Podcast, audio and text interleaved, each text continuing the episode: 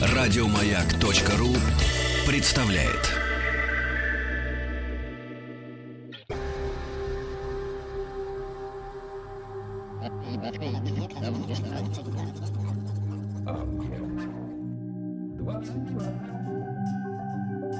Объект 22.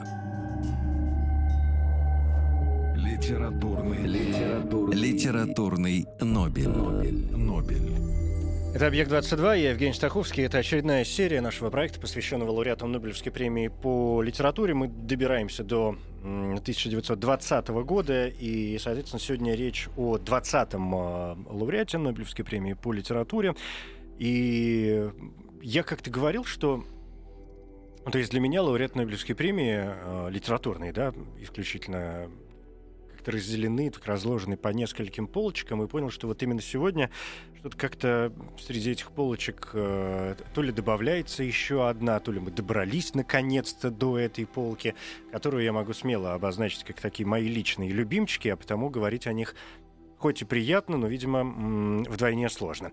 Хорошо, что здесь уже Алексей Сельницын, кандидат филологических наук, доцент кафедры мировой политики и международных отношений РГГУ, старший научный сотрудник кафедры зарубежной журналистики и литературы факультета журналистики МГУ имени Ломоносова. Алексей, здравствуйте. Здравствуйте, Да, Евгений. спасибо, что нашли на меня время в очередной раз. И что, ну, Кнут Гамсун, большой, великий, сложный, Невыносимо сложно, невыносимо сложный и очень, э, и очень интересный с точки зрения биографии, в том числе человек. Да, безусловно. Да, один из э, писателей того рода, когда можно упиваться не только его произведениями, но и, в общем, копаться в его жизни. Это отдельное удовольствие. Да, да, согласен.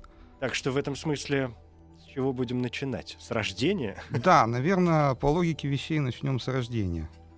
Вот, э, великий Гамсун э, родом был из самой простой крестьянской семьи на севере Норвегии.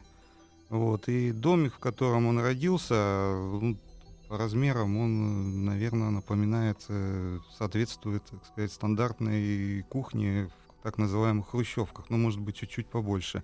Вот, и в этом доме жила вот его семья. Э, Семья была многодетной, ну, как и многие семьи в те времена. Вот, э, мать его, Тора, происходила из довольно такого, э, как бы сказать, благородного крестьянского рода, насколько это можно сказать. Мгм. Вот, отец был более простой человек, э, Педер Педерсон. Вот, собственно, фамилию, которую Гамсун получил при рождении, была Педерсон. Вот, ну, даже э, тогда редко у кого были фамилии, иногда просто вот давали отчество. Ну, сын Да, да, кого-то, да, да. да, сын Мгм. кого-то, вот. Но э, и, собственно, вот э, почему он стал Гамсун, вот, строго говоря, по-норвежски он, конечно, не Гамсун, а Хамсун. Вот, то есть Гамсун такое очень уже русифицированное э, произношение. Вот, и, собственно, Хамсун так назывался тот э, хутор, э, где он, вот, собственно, откуда он родом, скажем так. И вот название этого хутора он э, взял себе впоследствии вот в качестве фамилии. То есть это география. Да, география. Вот, значит, и, э, конечно, про жизнь его можно рас- рассказывать бесконечно, вот, но начал он, как, э, как говорится, вот с самых низов, можно сказать. Семья, конечно, жила довольно бедно, вот, ну, если перечислять, так сказать, вкратце основные события, то э, э, Кнуту э, в подростковые годы пришлось какое-то время пожить у своего дяди, э, маминого брата, который довольно жестко с ним обращался, и от которого тот просто не знал, куда бежать, как говорится. Вот. э, Потом у него э, была, был период в жизни, когда он в буквальном смысле слова скитался по стране, перепробовал множество разных профессий, пытался работать и сапожником, и торговцем, и, в общем, кем только не пытался работать. Все это дало, конечно, огромный жизненный опыт. При этом, что интересно заметить, э, ну, Гамсун, э, можно сказать, практически не получил никакого образования. Все его образование ограничилось э, 252 днями э, школы. Вот, то есть, что соответствует нашим примерно трем классам.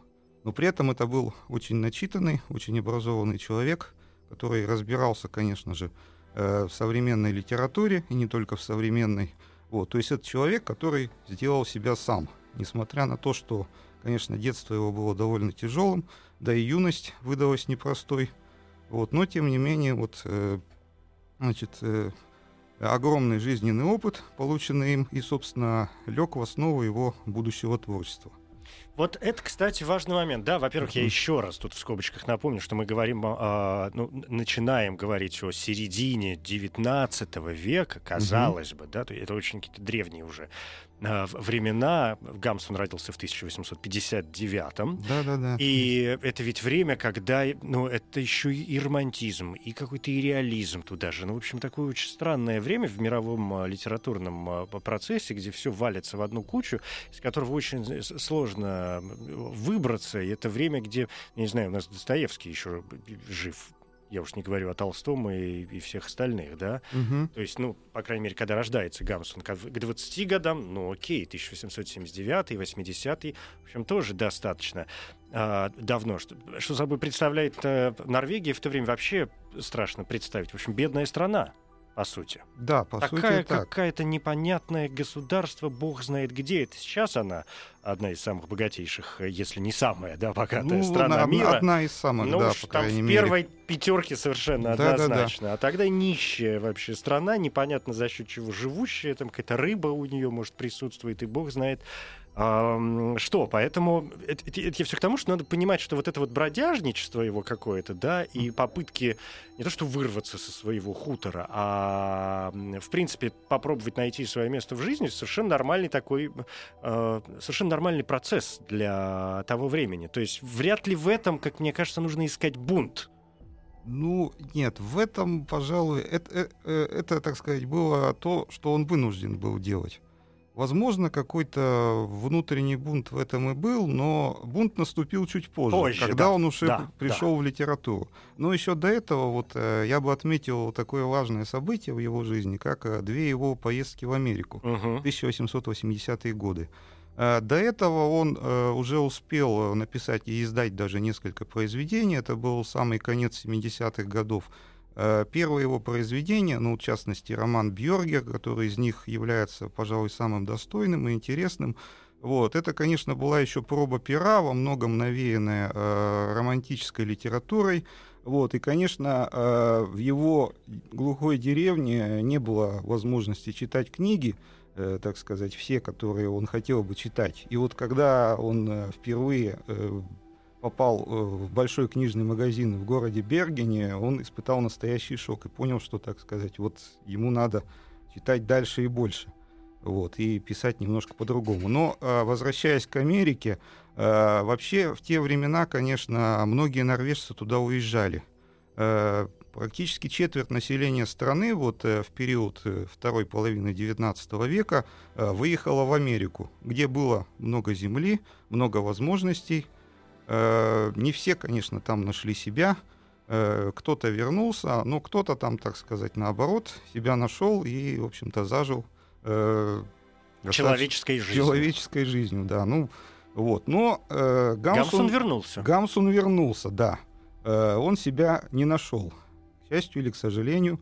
Вот. Но э, главное, что он вынес оттуда, э, ну, помимо, опять-таки, жизненного опыта, ему там даже пришлось работать кондуктором трамвая. Есть даже известная такая фотография, где он в этой форменной фуражке и в очках, вот, такой достаточно суровый.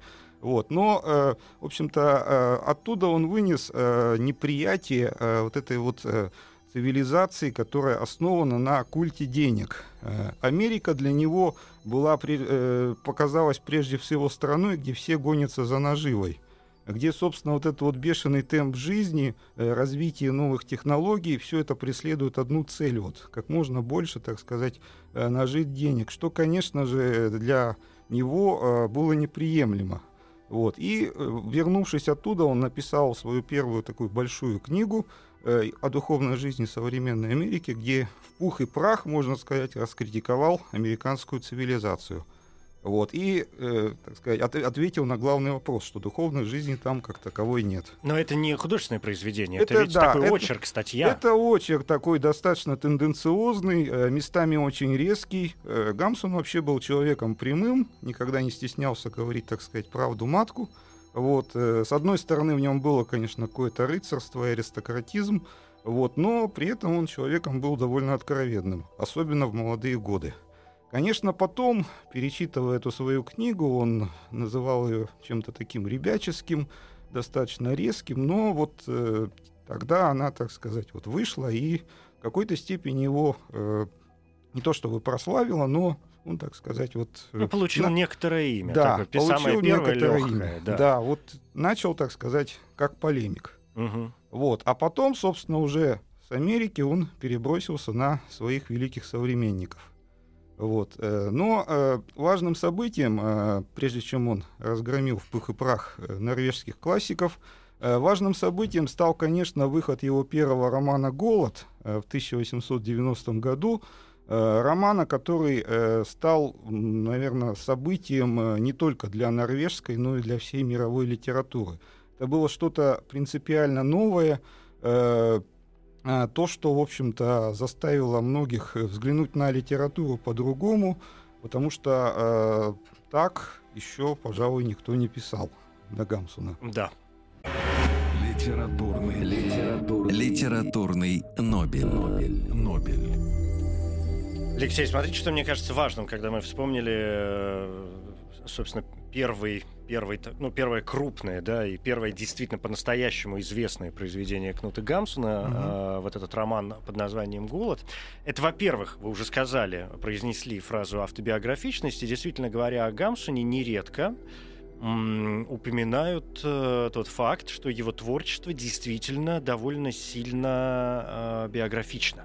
Угу. То есть, что он серьезно пользуется своей собственной жизнью для того, чтобы в разных произведениях использовать какие-то реальные там факты, связанные с ним э, самим, с окружающими вещами, для того, чтобы перенести это потом э, на бумагу. И, собственно, в голоде он сделал это э, вполне осознанно, что, наверное, не редкость. Вот здесь я не понимаю, это плюс или минус э, такой такой своеобразный, конечно, минус. Потому что для совсем молодого автора, коим э, Гамсун был э, в момент написания, да, и выхода еще «Голода», ну и как бы такое первое крупное произведение, это, конечно, простительно некоторая автобиографичность. С другой стороны, делать автобиографичность одной из э, главных м, своих, ну, если хотите, особенностей, таких фишек, насколько это оправдано? Ну вот э, в случае с Гамсуном э, это, пожалуй, было оправдано. Вот. На момент выхода голода ему было уже 30 лет. Ну, в каком смысле, да, можно сказать, что был молодой, но человек, которого уже жизнь потрепала, по крайней мере, как у нас говорят. Вот. И э, в голоде, собственно, он реализовал свою эстетическую программу. Э, значит, э, дело в том, что он э, был человеком, который э, Почему он критиковал своих современников Ипсона, Бьорнсона, Хеллана и Ли, так называемую Великую Четверку? А, он считал, что писатели... Ну, современников, в то же время предшественников, да, великих ну, писателей. Я, да, да, я, да, да э, старших современников, Старших мастеров, так, да. в общем, это вот, же уже, имена, конечно. Да, при, признанных угу. мастеров, да. Он, конечно, был намного моложе, вот, но, тем не менее, в то время эти, они все были живы, здоровы, и, как говорится, все имена были на слуху. Так вот, значит, э, Гамсуна чем не устраивал реализм? Тем, что, по его мнению, э, писатели-реалисты недостаточно глубоко проникали в душу человека. По мнению Гамсуна, литература призвана была как раз-таки изучать то, что происходит не снаружи, так сказать, не помолвки, не балы, там какие-то банкеты и прочее, а то, что творится у человека в его душе. Все вот эти вот его бессознательные порывы. А, все его чувства, вот какие-то мимолетные ощущения, порой иррациональные. Вот то, что называют поток сознания, а, собственно, вот э, он э, как раз-таки ратовал за то, что настоящий писатель, вот э, современный писатель, должен как раз-таки писать об этом – и вот эти принципы он не безуспешно э, пытался реализовать в своем романе «Голод». Некоторые литературоведы э, полагают, что «Голод» э, вообще первый роман, который мы относим к э, модернизму. Это вообще э, первый модернистский роман. Ну, э, можно сказать и так, да. Но роман был, конечно, мягко говоря, очень новаторским. Э, действия как такового там, по сути, нет. Нет. То есть это не какой-то там захватывающий детектив и даже не реалистический роман. Вот. Это, собственно, действие э, автор пишет о том, что происходит в душе внутри главного героя. Его мысли, его чувства, его наблюдения, его вот этот вот голод, как физический голод, так и духовный голод, э, желание, э, с одной стороны, вот как-то быть самим собой, а с другой стороны, вот му, мучение от того, что он не может найти родственную душу, э, вот чувствовать себя чужим, неустроенным, все это, конечно, очень было характерно для умонастроений конца века, как справедливо называют вот эту вот эпоху модернизма. И Гамсун, пожалуй, вот первым э, настолько ярко и непосредственно как раз-таки выразил вот это настроение конца века вот, устами своего героя. Э, роман, собственно, написан от первого лица, что опять-таки э, дает автору возможность показать все это вживую, э, изнутри и как есть. Вот. И, конечно, э, произведение безумно интересное. Вот, ну, не, не совсем, конечно, простое, и не сказать, чтобы увлекательное действие, но гораздо интереснее для Гамсона было наблюдать за тем, что происходит э, в душе человека а не за ее пределами. Но смотрите, а, и, и, и тут мы получаем совершенно, с одной стороны, парадоксальный, с другой э, стороны, закономерный э, эффект. Книга-то выстрелила. Книга выстрелила. Книга выстрелила. Казалось, что это то, что нужно. Да, потому что, собственно, все ждали вот именно чего-то такого. Вот. И, собственно, наступала уже эпоха нового искусства, модернистского искусства, э, которое, в общем-то, было как раз-таки нацелено на э, не на критику общества, не на, так сказать, э, не на типизацию людей, а как раз-таки на то, чтобы показать вот человека как индивида, вернуться вот э, опять-таки в чем-то вернуться к романтизму, э, показать нетипичного человека и показать его изнутри, э, вот его иррациональную составляющую в том числе. Вот все это, конечно, было очень важно и для Гамсуна, и для многих из тех, кто вот писал на рубеже 19-20 веков. Слушайте, ну это означает, что в первом же своем романе Гамсун умудрился заложить э, фундамент вообще для всей литературы 20 века. Э, по сути, да. То есть он, он, конечно, был не один, кто это сделал, но этот роман действительно стал такой вот таким настолько громким событием, что вдохновил многих и прославил его не только в Норвегии, но и далеко за ее пределами. И вот здесь, мне кажется, важно вернуться к старшим товарищам, что называется, uh-huh. да, потому что ведь, э, когда мы уже сказали о бунте, которого, которого наверняка не было в его вот этих юношеских скитаниях, но который действительно начал проявляться в его э, там этических и эстетических взглядах, в его литературном творчестве, и когда он начал, ну это известная его фраза, да, когда где-то выступая, как раз в первом ряду сидят э, там Бьорнсон и так далее, и он ну, говорит, там и Ипсон там Ипсон, присутствовал, да, что да. все, вам, вам пора уходить, говорит он им там со, не со сцены прямо а, в лицо, при том, что, в общем, старшие это товарищи, насколько я понимаю, ему, ну, не то чтобы прям напрямую помогали, но, но понимали, что, что перед ними но, ну, рождается новая звезда, э, во всяком случае, норвежской литературы совершенно точно, потому что и Бьорнсон писал ему рекомендательные письма, и э, великий э, Господи, вылетела фамилия, который 150 раз тоже номинировался на Нобелевскую премию и так ее не получил. Брандес. А, Бранд. Да, да. да. И так и случилось. Ну ладно, передохнем минутку.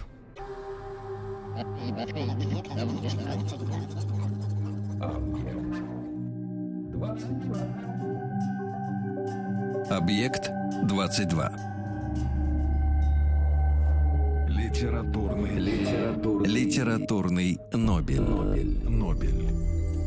Литературный Нобель в рамках «Объекта 22». Я Евгений Стаховский, и здесь Алексей Сельницын, кандидат филологических наук. Нас сегодня крайне занимает 20-й э, лауреат Нобелевской премии по литературе, норвежец Кнут Гамсун, человек с э, интереснейшей биографией, э, еще более интересным литературным творчеством. Я, знаете, о чем вспомнил? Что вот мы все вокруг молодости, вокруг молодости, и я вспомнил о том, что когда я читал его биографию, угу. Гамсоновскую, что там э, определенное место было отведено его э, собственно, ну, ну такой, такой, что называется, обычной э, жизни, что Гамсун, то есть мы можем сегодня находить любые его портреты, но вот в том своем юном возрасте Гамсун был, помимо всего прочего, еще и настоящим секс-символом своего времени.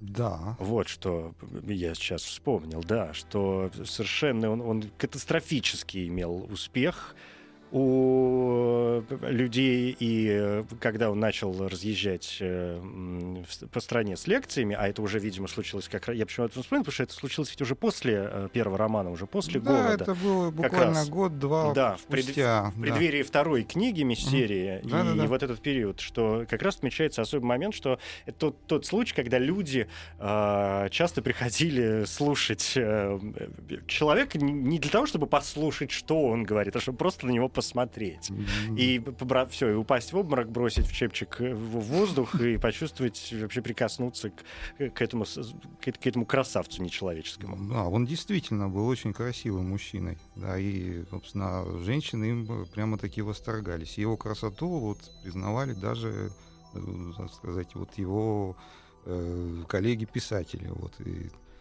вот. и Гамсун э, человеком был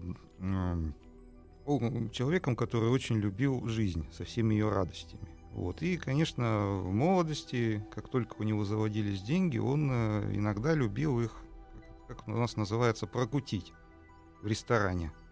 Вот. И, соответственно,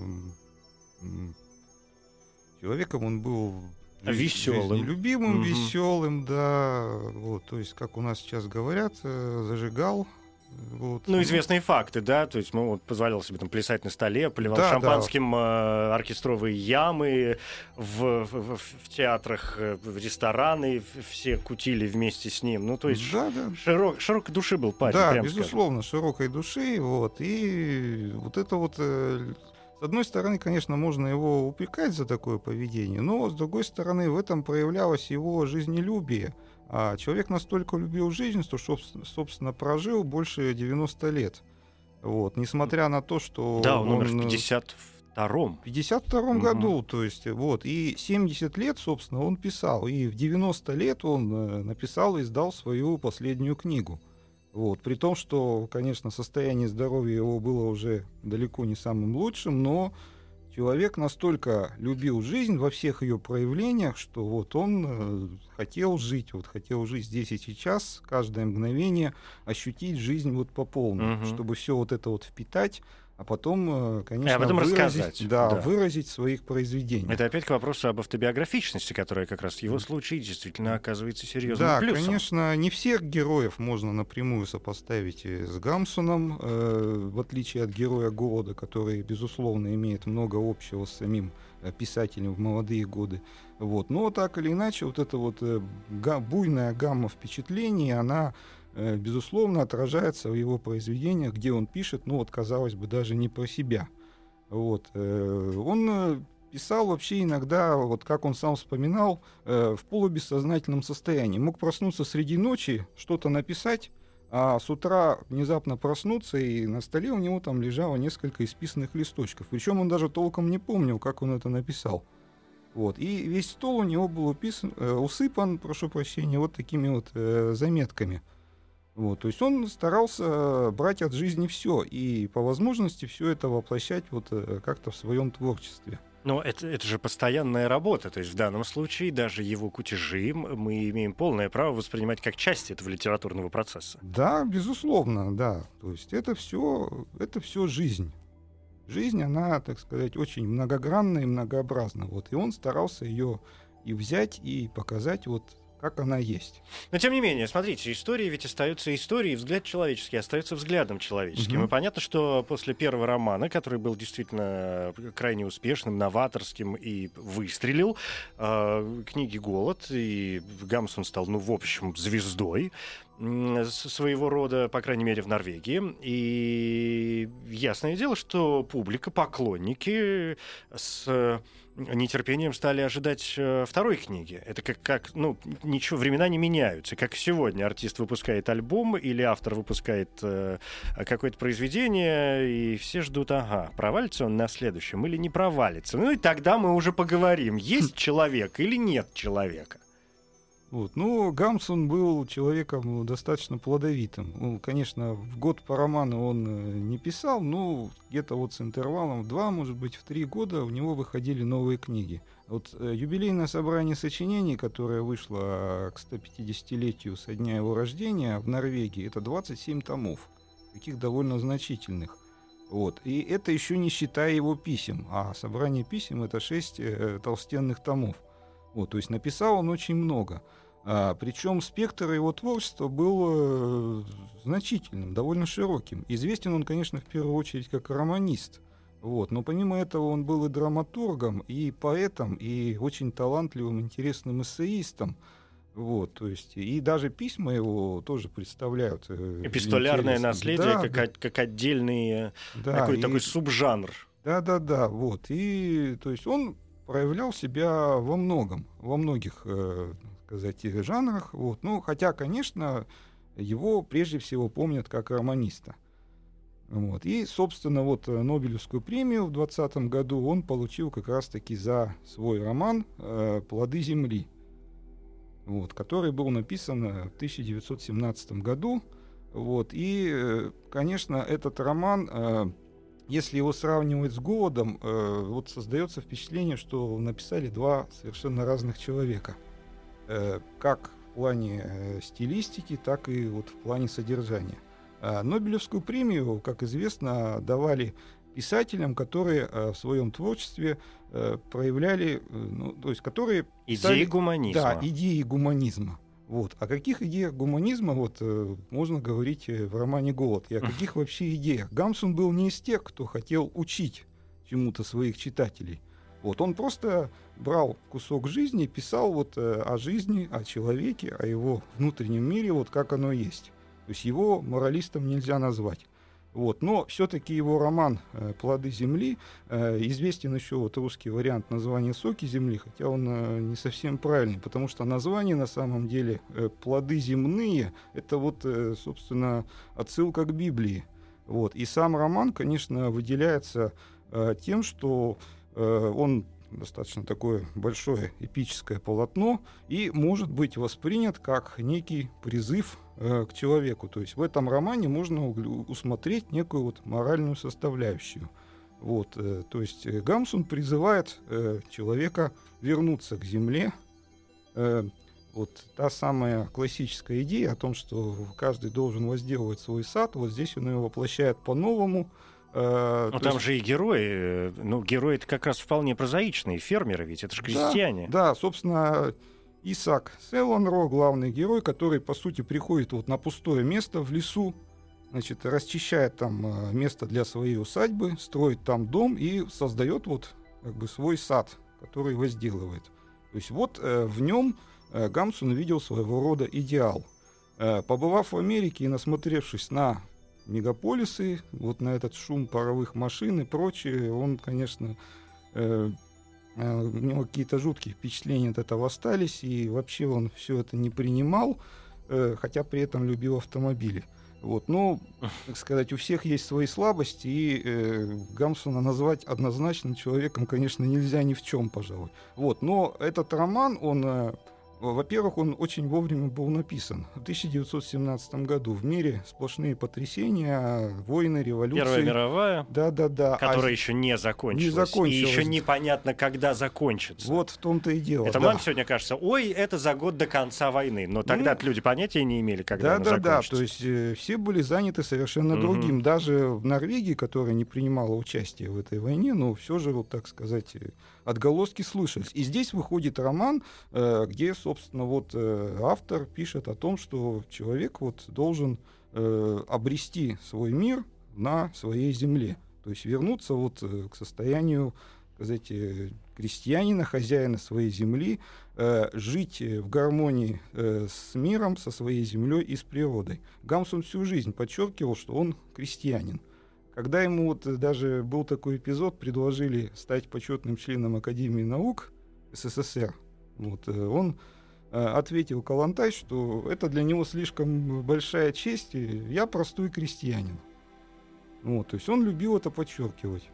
Вот, хотя он был человеком, конечно, начитанным, образованным и великим писателем, прямо скажем, но при этом вот он чувствовал себя крестьянином. И именно в крестьянине он видел в общем-то, какой-то идеал. То есть вот э, э, то, что вот сейчас люди, сказать, некоторые бегут из городов на землю, вот это вот в чем-то тоже такое вот э, отражение того самого идеала, который вот пытался э, донести Гамсун. То есть человек, по его мнению, обретает целостность и гармонию только вот живя на земле.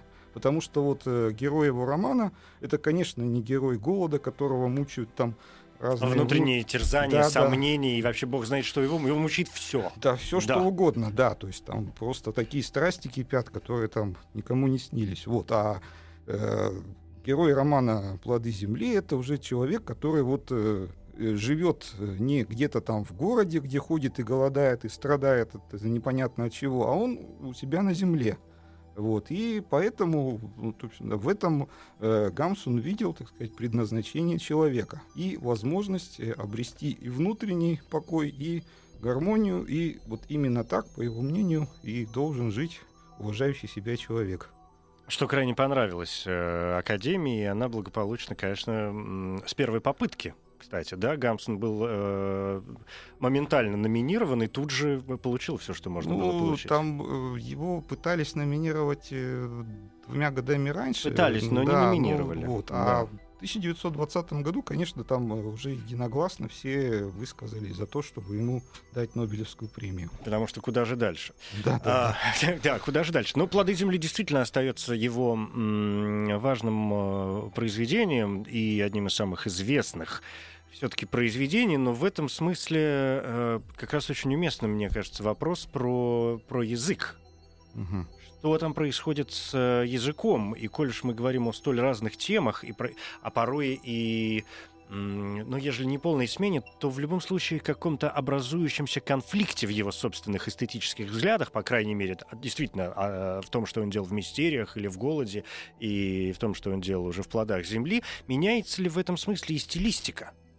Э, ну, безусловно, да, потому что э, если посмотреть на «Плоды земли», это все-таки эпический роман. То есть, то есть написано э, нормальным, таким хорошим норвежским православным языком. Да, но в то же время Гамсун остается Гамсуном. И вот э, язык, э, даже вот когда он пишет э, произвед э, так сказать, не модернистские произведения, скажем так, вот, э, все равно его язык это вот просто наслаждение. Даже в русском переводе вот э, можно почувствовать вот это вот, э, насколько он э, хорошо, удачно владеет своим языком. Вот даже его в поздних произведениях, э, которые, конечно, уже нельзя назвать модернистскими, вот, которые э, в чем-то даже, э, где-то даже в них есть сатира, э, общественная сатира, сатира на общество, вот, но при этом все равно вот его язык, он всегда доставлял мне искреннее наслаждение, даже в русском переводе. Но а... мне остается поверить вам на слово, а даже в русском переводе. Почему даже? Недаром вы переводили, в общем,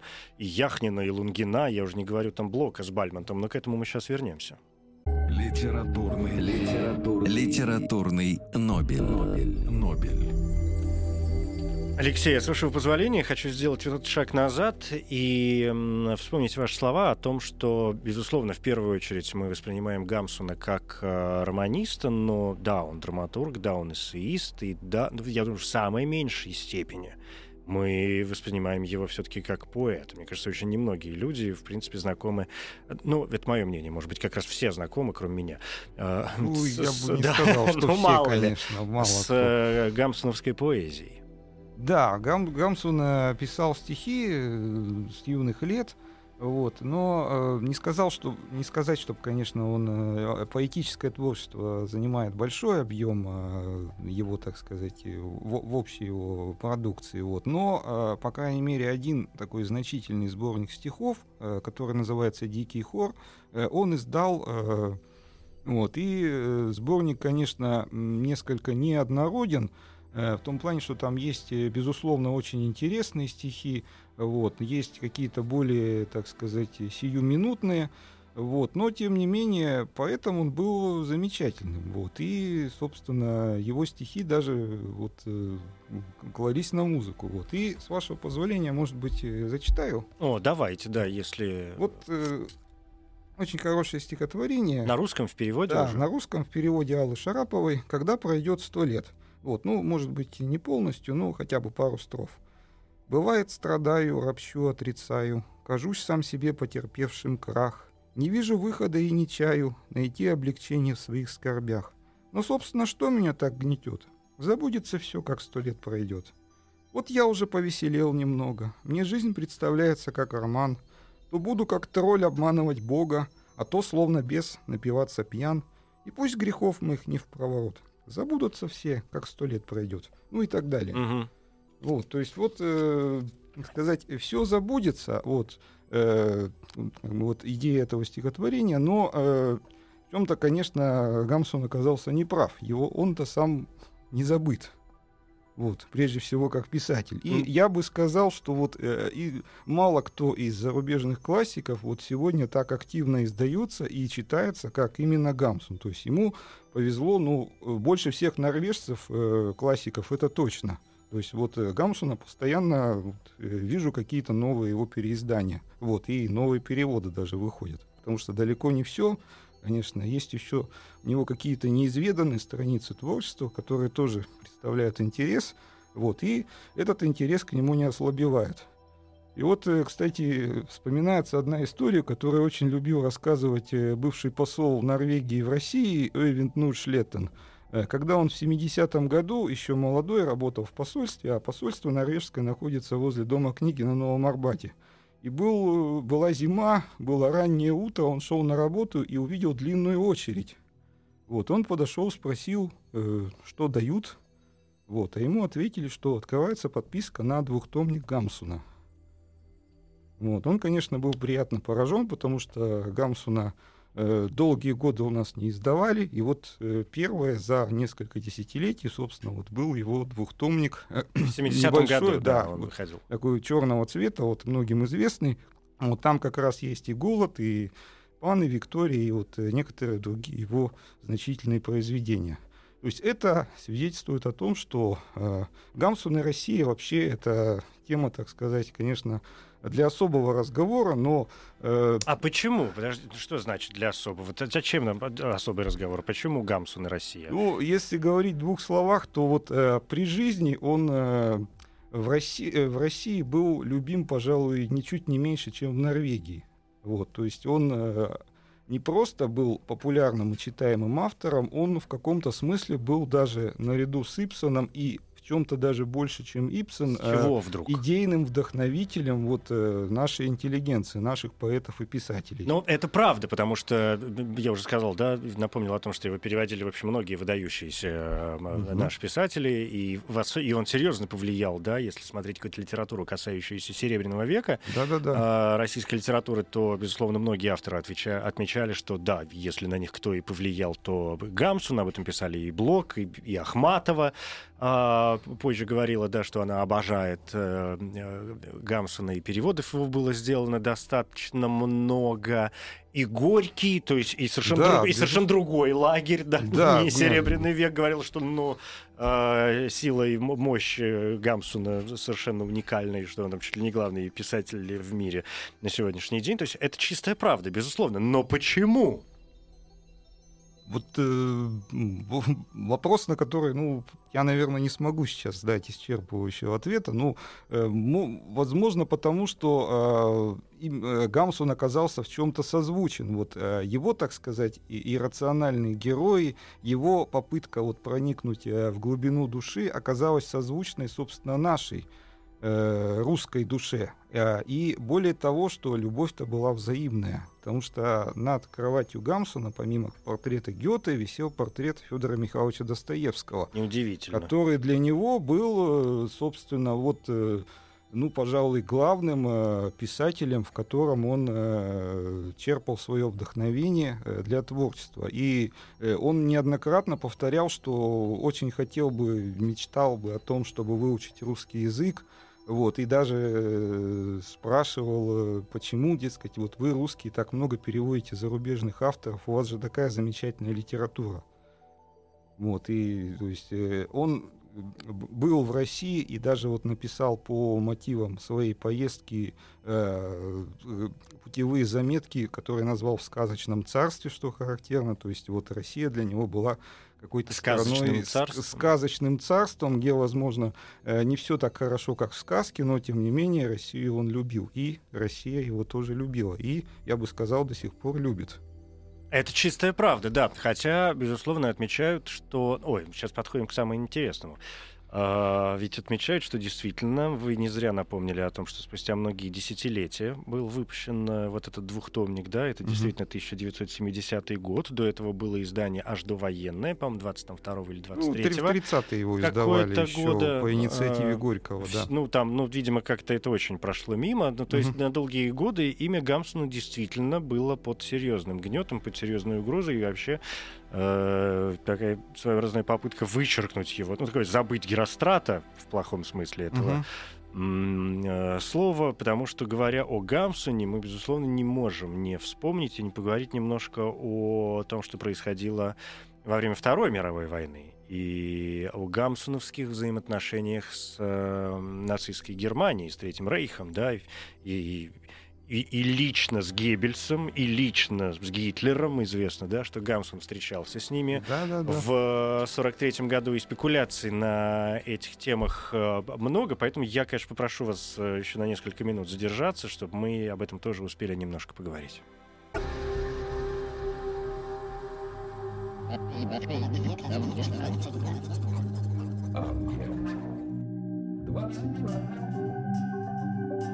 Объект 22.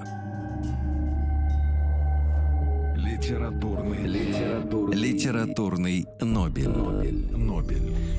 Алексей Сельницын, кандидат филологических наук. Э, вспоминаем сегодня Кнута Гамсуна, 20-го лауреата Нобелевской премии по литературе. Это 1920 год. Ну и, в общем, действительно, уже под занавес, наверное, нашего разговора нельзя не вспомнить о о том факте и обсудить, наверное, немножко, ну, просто необходимо тот факт, что долгое время и в родной Норвегии, и в России, э, и в некоторых других э, странах э, Гамсун был под запретом. Да, ну, нельзя сказать, чтобы, конечно, его вот запрещали, но не издавали. Вот. И, конечно, для норвежцев, э, в первую очередь для норвежцев, вопрос о его политических пристрастиях э, очень больной. Вот, по они... сию пору причем. Да, больно. по сию пору, да. То есть вот даже в 2009 году, когда праздновался юбилей, в общем, некоторые деятели искусства просто отказались, так сказать, принимать участие. Вот, потому что вот он такой секой. Ну, его обвинили в связи с э, гитлеровской Германией, да? Да, да, угу. да, да. Вот. Ну, э, конечно, об этом уже очень много сказано и написано, но если вот в двух словах, так сказать, как, как я это понимаю, э, Гамсун был писателем прежде всего. Он не был, конечно, человеком, который вот хорошо бы разбирался там э, в международной политике, потому что это как-то ему э, не его это было. Вот. И э, он был идеалистом. Вот после того, как он съездил в Америку, вот он питал какую-то вот неприязнь, какую-то ненависть или неприятие вот этой вот англосаксонской цивилизации, которая для него ассоциировалась вот с с жаждой наживы, вот э, с превращением человека вот в этот винтик в системе. То есть вот э, все это он отрицал. С другой стороны, он превозносил Германию как страну традиционную, страну, где, так сказать, человек вот Э, вписан вот в какой-то культурный слой, скажем так, и страну, где, э, которая все-таки вот э, верна своим там, дав, давним традициям. Ну и опять же, извините, это практически, то есть это вдвойне неудивительный момент, потому что это практически общая древняя история. Это ведь ну, северные государства, это практически одна и та же мифология, ну, германские и скандинавские мифы, да, угу. это, это вообще очень серьезная связь, близкая, какая-то вот родовая, что ну, называется. Ну что-то, да, да что-то есть в этом и архетипической, безусловно. Вот, то есть Германия была для Гамсуна вот э, каким-то, э, если не идеалом развития, то вот э, той силой, которая может вот принести в мир, так сказать, правильный вот с его точки зрения порядок. Вот именно традиционность некое, то, что вот он, о чем он говорил в плодах земли и к чему он призывал. Вот. И э, э, следует еще учитывать тот момент, что к началу Второй мировой войны ему уже, собственно, было 80 лет. Э, он был практически глухой. Э, конечно, голова его оставалась совершенно ясной, вот, хотя у него там потом были и инсульты, но, э, как сказать, он был в твердом уме совершенно. Mm-hmm. Вот. Но другое дело, что, конечно, жил он э, в оккупированной Норвегии, и э, не мог знать обо всем, что происходит э, на фронтах, и не мог знать э, о том, что происходит в тех же концлагерях и так далее. Вот, потому что ну, то, что писали в газетах, это, конечно, была по большей части пропаганда, вот, и всех деталей он знать не мог. Вот, и поэтому он вот э, э, Конечно, э, в чем-то он был разочарован, особенно после встречи с Гитлером, э, поскольку Гамсун, как идеалист, верил в то, что Норвегия э, займет свое место вот в великой семье германских народов, когда вот Германия установит этот новый порядок. Вот, то есть он как бы вот смотрел на это несколько романтический, я бы ну, сказал. Можно подумать, но и в Германии отношение к Гамсуну было совершенно особым. Его ведь действительно почитали как великого писателя. Да, да. Недаром э, Гитлер прислал за ним свой собственный личный самолет. Да, это известные факты. И когда его встречали в аэропорту, его встречал лично Геббельс, который э, ценил его крайне высоко. К Геббельсу можно относиться как угодно. Да, это, конечно, mm-hmm. чудовищный персонаж, но э, Геббель все-таки человек с э, очень хорошим образованием. Uh, пусть, uh, пусть не, ну, как сегодня говорят, не вполне, конечно, прекрасно, но тем не менее он защитил докторскую диссертацию по филологии на минуточку, поэтому уж в чем uh-huh. в чем, а в литературе он кое-что uh, понимал. И, э, и вот эти воспоминания о встрече с э, Гамсуна с э, Гитлером, они ведь тоже не вполне однозначные. Потому что, насколько я понимаю, ведь по сию пору, во-первых, продолжают исследовать все творчество Гамсуна на предмет выражения его, там, не знаю, националистических каких-то mm-hmm. мнений, фашистских каких-то мнений и так далее, и не находят ничего подобного, только противоположные а вот э, гуманистические идеи. Дело, в том-то и дело, что в творчестве никаких вот э, никакого подобия нацистских идей мы найти не можем. Поддержка евреев, ну то есть наоборот, вот это антисемитские настроения, наоборот, то и дело вскрываются новые факты, что он только помогал э, ну, множеству ну, своих друзей, спасал их от концлагерей ну, и так далее, и так далее. Ну вот в том-то и дело, что Гамсун был рыцарем-идеалистом. Он, э, так сказать, понимал, воспринимал это все по-своему, не видя вот, так сказать, всего того ужаса, который э, несла в себе вот эта вот э, германская военная машина. Вот. Он все-таки верил в то, что э, миссия Германии благородная с целью, вот, так сказать, остановить большевизм и установить вот э, новый э, справедливый порядок, в котором Норвегия займет вот э, свое какое-то место и расцветет снова. Но, конечно, норвежцам расцвести не дали. Э, что Гамсун, собственно, понял уже э, примерно как раз-таки вот в 43 году, и, э, конечно, все подробности его встречи с Гитлером ну, э, неизвестны, но, тем не менее, вот э, писатель был все-таки... Ну, то есть они не поладили, прямо скажем угу. так. Вот. Но и... я, наш, я нашел, честно говоря, некоторые воспоминания, потому что ну, ну, э, занимался, конечно, этим вопросом отдельно, о том, что, ну, вот, в частности, вот Дитрих, переводчик, да, на этой встрече, угу, в да, книге «12 лет э, с Гитлером» пишет, что никогда например, ему не приходилось видеть, это я сейчас практически цитирую, угу. но в переводе на русский, разумеется, да. чтобы кто-то отважился перебивать Гитлера, как это делал э, Гамсун. И вот, другие вот. переводчики даже не решались переводить все, что произносил писатель. Э, вот эти вот его фразы, потому что известно, что в э, Норвегии тогда, ну, что называется, руководили ею эти э, два ужасных человека, Да-да-да. как бишь их фамилия. Квислинг и Да. Тербофен. И Тербофен, безусловно. Ну, руководил, по сути, Тербофен. Да, Мгм. Квислинг был просто ну, марионеткой, которой, у которой не было А практически Гамсун, реальной а- власти. да, а Гамсун поехал к Гитлеру, собственно, для того, чтобы он избавил э, страну от Ну этого да, ужаса. в том числе, вот, как сказать, разговор зашел и об этом, да. И Гамсун начал, вот, собственно, возмущаться тем, что же в Норвегии творится. Вроде как Мгм. вот Германия, э, справедливый мировой порядок, а тут, значит, вот э, такое происходит. Вот он-то ждал сове- соверсе- со- совсем другого. В итоге Гитлер выгнал Гамсуна. Да, он его выставил за дверь. Вот это тоже, собственно, общеизвестный факт, поэтому вот, э, как сказать, и Гамсун, конечно, был разочарован. Но, э, Но тем не менее, когда Гитлер застрелился вот, в вот, 1945 году, да, вот я как раз-таки вот вы Да. читаете мои мысли, да. Вот э, Гамсун был, ну, по крайней мере, единственным норвежцем, кто осмелился написать некролог, причем некролог очень восторженный. Вот, где, так сказать, никаких критических ноток не было. А как сам Гамсун потом объясня- это объяснял, конечно, все это восприняли как какой-то сумасшедший поступок выжившего из ума старика. Но Мгм. Гамсун вовсе не выжил из ума.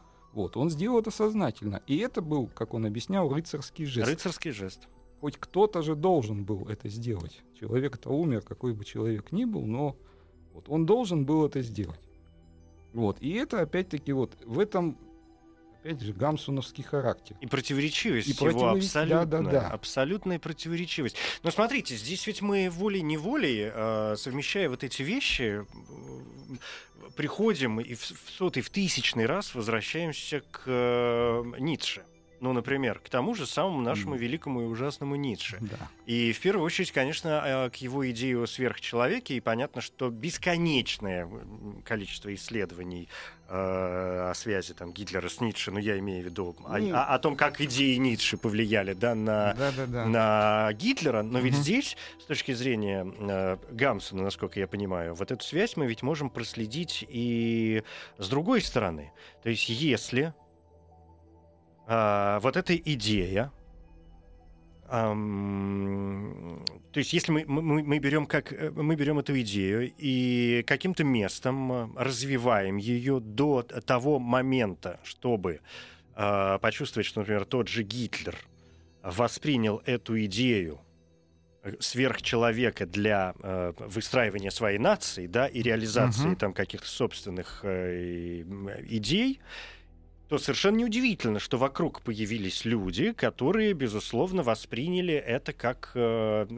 как действительно некую попытку устремления к этому человеческому идеалу, коим Ну все были, вот. безусловно, увлечены в то время. Вот, Потому вот, что, вот. да, и ровно с этой же стороны мы можем взять, например, и другую страну, название которой было Союз Советских Социалистических Республик, Мгм. где занимались, в общем, ровно теми же самыми вещами. И э, были ровно такие же писатели, как, я не знаю, как Маяковский, поздний, да, очень поздний Маяковский, Мгм.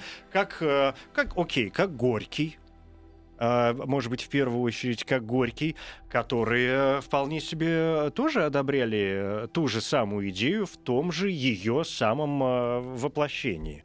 Разве советские концлагеря чем-то отличаются от германских концлагерей? Ну, здесь, не, не- хочется говорить о политике, но А мы не будем, это к я все, я, Гамсуну, я да. подвесил вопрос не для того, чтобы вы на него отвечали. Да-да-да. да.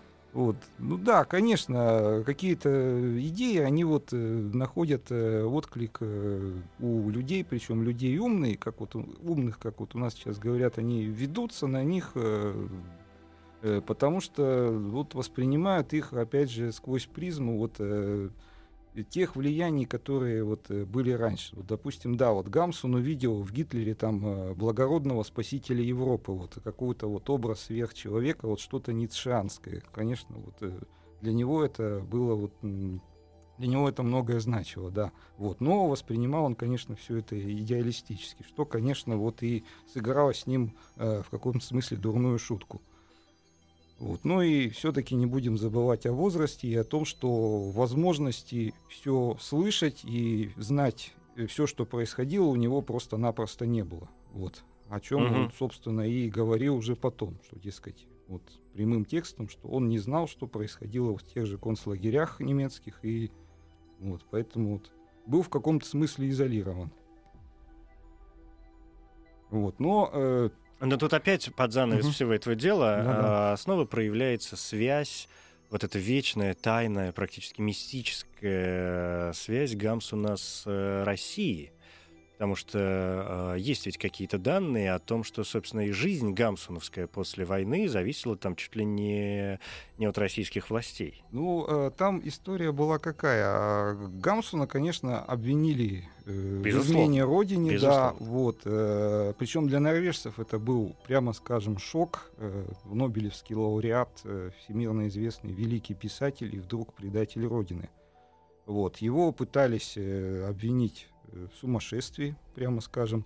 Вот. Но исследование показало, что у Гамсуна, конечно, здоровье физическое уже было не ахти какое, но Но соображал и он некоторое время в психиатрической клинике он Да, провел. ему пришлось, да, и, конечно, у него совершенно какие-то жуткие воспоминания остались об этом, вот, что прям как вот, чуть ли не как концлагерь он это воспринял, какое-то издевательство просто. Вот, но, э, собственно, за него пытался заступаться никто иной, как Молотов. Мгм. Вот, причем перед э, Трюгвели, э, который на тот момент был, если мне не изменяет Министр память, такой да, в, в изгнании. да, ну, это уже было после, Позже, да, после войны, да. Вот, и, собственно, Молотов лично просил Трюгвели, чтобы они помягче обошлись, обошлись с Гамсуном. Ну, правильно, те, соответственно, требовали наказания всех э, преступников в Норвегии, таких пронацистских, да, и нацистских, безусловно. И Да-да-да. а, м- многие были расстреляны, многие были посажены, но Молотов сказал минуточку. Да-да-да, вот. Ну, на что ему Трюгвели, конечно, сказал, что вы слишком мягкий, мистер Молотов. Вот, ну... э, Знаменитая фраза, да. Да, да, да. Вот. Но э, Гамсуну, конечно, смертная казнь не угрожала, потому что э, его членство в нацистской партии даже Не до сих доказано, пор до сих спорный пор вопрос. не да. доказано, нет Был ли фактов. он на самом Мгм. деле членом этой квислинговской партии или нет. Вот. Ну и, э, по сути, ни в каких э, военных преступлениях он, э, Не конечно, не участвовал. Вот. Но... Романтический герой, попавший под замес. Вот какое Ну, ощущение вот, складывается. Да, И если слишком так при- грубо Да, выражаться, и да. слишком, конечно, прямой человек, выражавший свои идеи, не стесняясь, и Да, да, да, да. стремящийся. э, Ну и опять же, патриот. Ведь это патриотизм. Э, Да, Это ведь чистой воды он ведь патриотизм. хотел, собственно, благо для своей родины. Вот, потому что вот он видел, опять же, в Германии какую-то спаси- спасительную силу. Вот. Но э, что, опять ва- важно отметить, то, что этот э, человек, которому было уже 90 лет, Мгм. он пережил вот эту вот психиатрическую клинику, он пережил суд, э, Инсульты. приговор, да, и у него уже было несколько инсультов на тот момент, вот, и при этом он не сломался. И он написал свою последнюю книгу по заросшим тропинкам, которая показала, что, собственно, Гамсун остался Гамсуном. Вот, это совершенно прекрасная книга, вот, э, Как раз о суде, об язык, да. обвинениях. Да, это вот, очень хорошее произведение. Написано, Мгм. да, вот, э, так сказать, очень живо, с какой-то типичной вот для него иронией. То есть вот он показал, что, собственно, он не сломался. Вот он остался самим собой. Вот таким же противоречивым, таким же неоднозначным, но вот это, конечно, вот э, заслуживает. э, Но знаю, именно это и как делает э, великого человека великим. В том-то и дело, да. То есть просто вот э, остается только преклониться. Да, и это как раз тот случай, когда есть такое ощущение, что Гамсун с нами, ну, слава богу, что прошли эти времена э, сложные в э, отношении взаим... в отношении к нему, да, и Мгм. сегодня все-таки он, конечно, воспринимается как абсолютный э, классик, ну, который в чем-то, может быть, заблуждался. Никто не совершенен, даже самый великий человек. ну, да. это да, Да. это да. Спасибо большое. Алексей Сельницын, кандидат филологических наук, доцент кафедры мировой политики и международных отношений РГГУ, старший научный сотрудник кафедры зарубежной журналистики и литературы факультета журналистики МГУ имени Ломоносова. Спасибо. Спасибо. Литературный, литературный, литературный Нобель. Нобель. Нобель. Коротко говоря, Кнут Гамсун, норвежский писатель, поэт и социальный критик. Настоящее имя Кнут Педерсон. Годы жизни 1859-1952. Наиболее известные труды – романы «Плоды земли», «Голод», «Мистерии» и «Дневник писателя на заросших тропинках». На русский язык, среди прочих, его переводили Константин Бальмонт, Александр Блок и Лилиана Лунгина. Гамсун 20-й, лауреат Нобелевской премии по литературе, это 1920 год. Премию Гамсун получил с первой попытки, став четвертым норвежским норвежским писателем-лауреатом. Читать Нобелевскую лекцию он отказался. Премия Кнуту Гамсуну вручена с формулировкой «За его монументальный труд «Плоды земли», а представитель Шведской академии Харальд Ерне в своей речи сказал цитирую, «Те, кто ищет в литературе правдивое изображение реальности, найдет в плодах земли рассказ о той жизни, какой живет любой человек, где бы он ни находился, где бы ни трудился». Объект 22. Еще больше подкастов на радиомаяк.ру.